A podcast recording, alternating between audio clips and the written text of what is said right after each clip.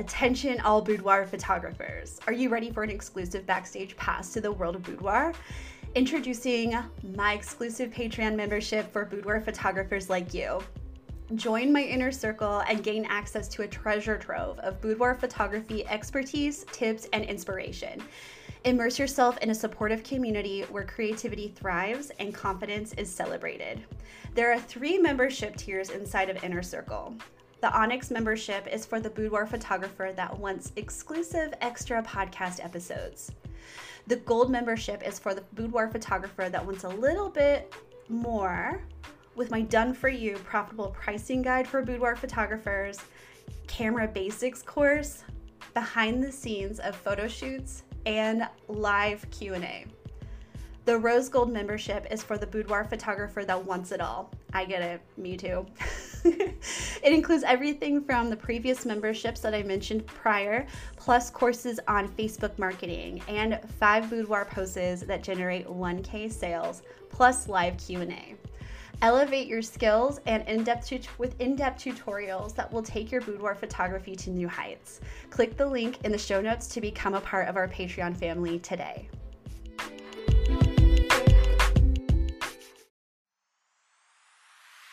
Welcome to Boudoir Business Education, a show for current and aspiring boudoir photographers, where we talk about where to start and how to sustain your boudoir portrait business.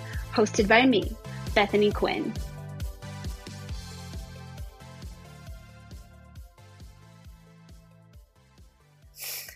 Okay, so today's episode is a little bit heavy. I am going to let you know that going into it. Um, just to give you a heads up on like what's going on in my life, because I feel like every business owner will struggle with this at some point. Um, and nobody wants to share this.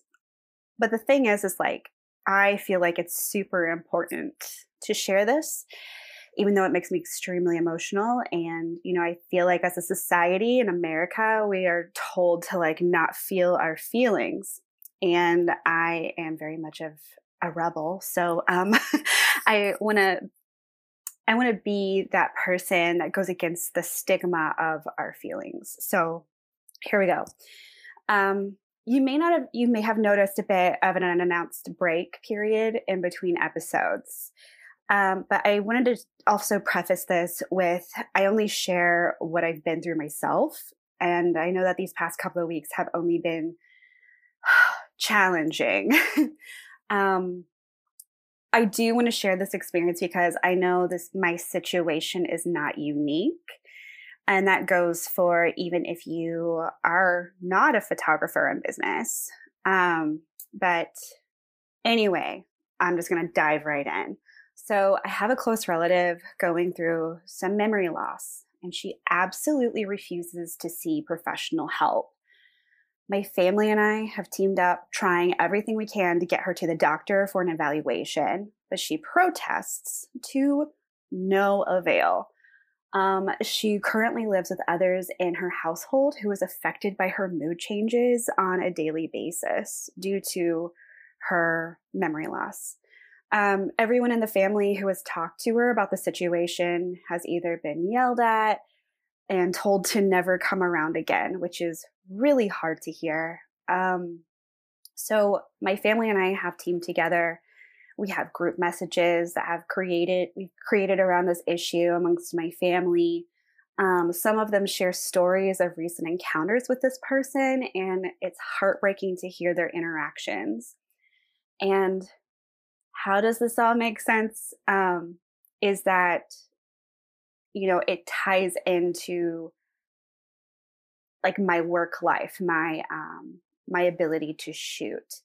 Uh, I receive paragraphs of texts during my shoots only to feel that punch in the gut feeling, knowing what I would be up against after my shoot was over.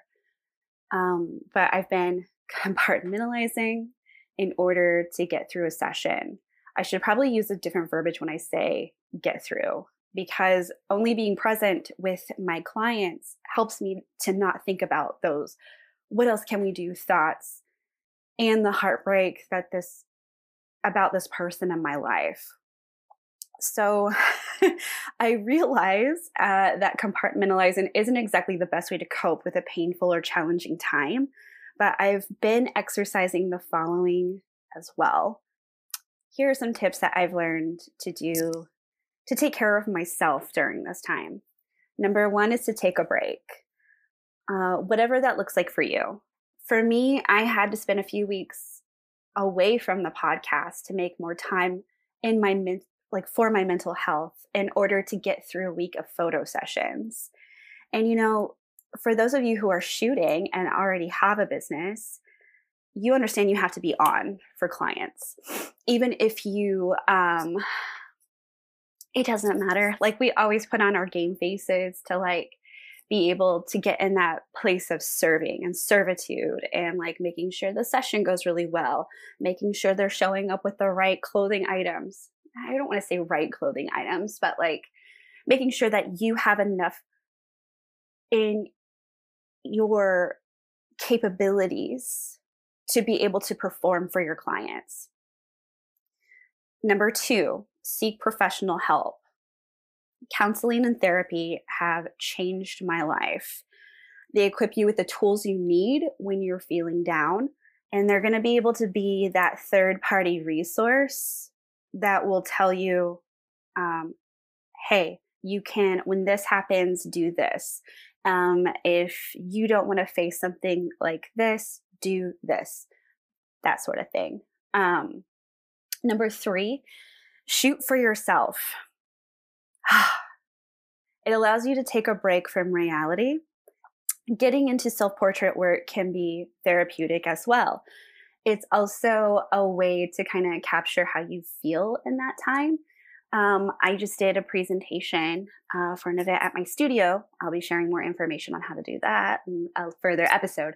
But um, I was sharing with um, potential clients and current clients about how self-portraits can emulate that same feeling uh, when you look at the images further on down the road.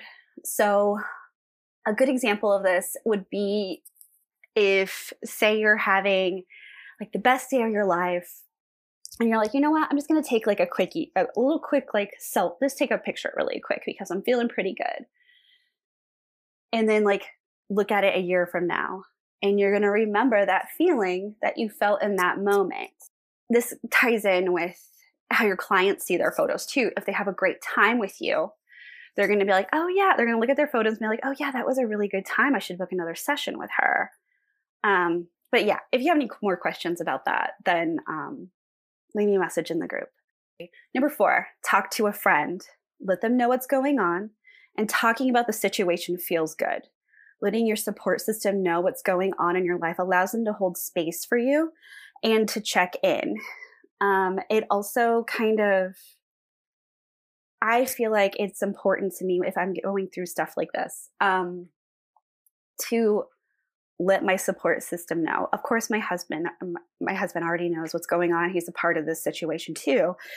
Um, but sometimes it just helps to like talk to someone that's outside of uh, the parties that are um, all going through this. But it also helps to talk to the people that are in the inside and on the outside of the situation.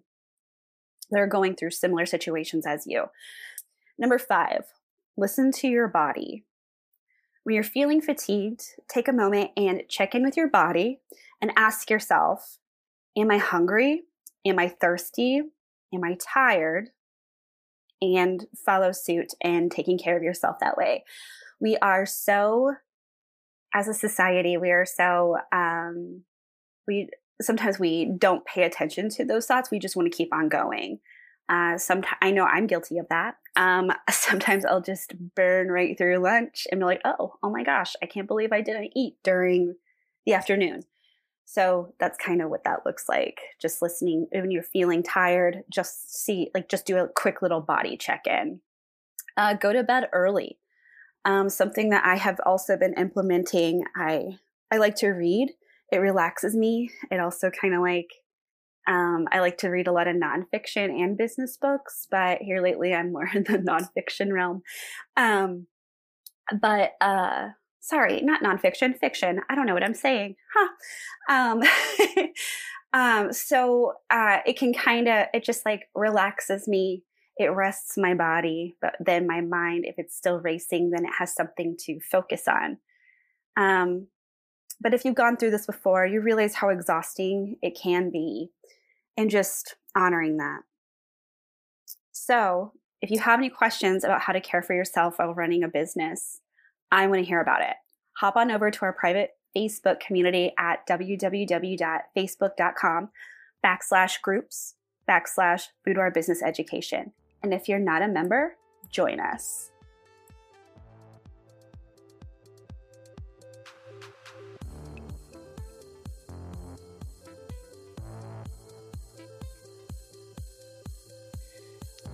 Thank you for listening to Boudoir Business Education. If you like what you hear, please rate us wherever you get your podcasts. If you'd like to share your win of the week, follow the link in the show notes to record your message for a chance to be featured on the podcast. Special thanks to Sarah Wilke, podcast editor and multimedia artist, Bethany Quinn Photography, a black and white boudoir photography studio that helps the modern woman feel more confident in her own power.